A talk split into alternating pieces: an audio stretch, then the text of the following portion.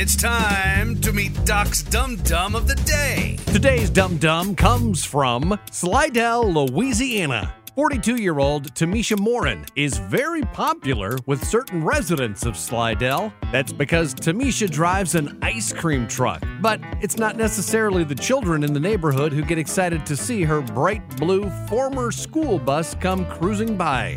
Cops pulled that bus over on Monday because Tamisha's tags had expired. Oh, and her brake lights weren't working. And maybe she was unaware, so it's a good thing they spotted her. Now, sometimes cops get a feeling when something's not right. Their spidey sense starts to tingle, and there was some tingling going on Monday. They thought it best to check out the contents of Tamisha's freezers, and instead of push ups and bomb pops, all they found was some melted ice cream and a bunch of meth. Yes, the big blue school bus with the words Tammy's Ice Cream and Sweet Treats painted in festive letters on the side was just a front. There was no ice cream, just a lot of drugs. Thankfully, there's no evidence she was selling anything to kids, just adults. Adults whose definition of sweet treats means something else entirely. The ice cream lady is facing charges for possession of narcotics, and it turned out she had an outstanding warrant. She also got a ticket for the brake lights and expired tags.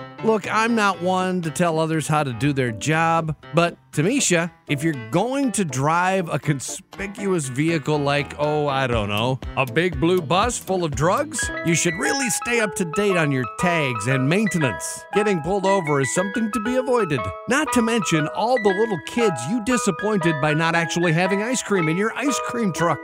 That's just mean. And you are Doc's Dum Dum of the Day.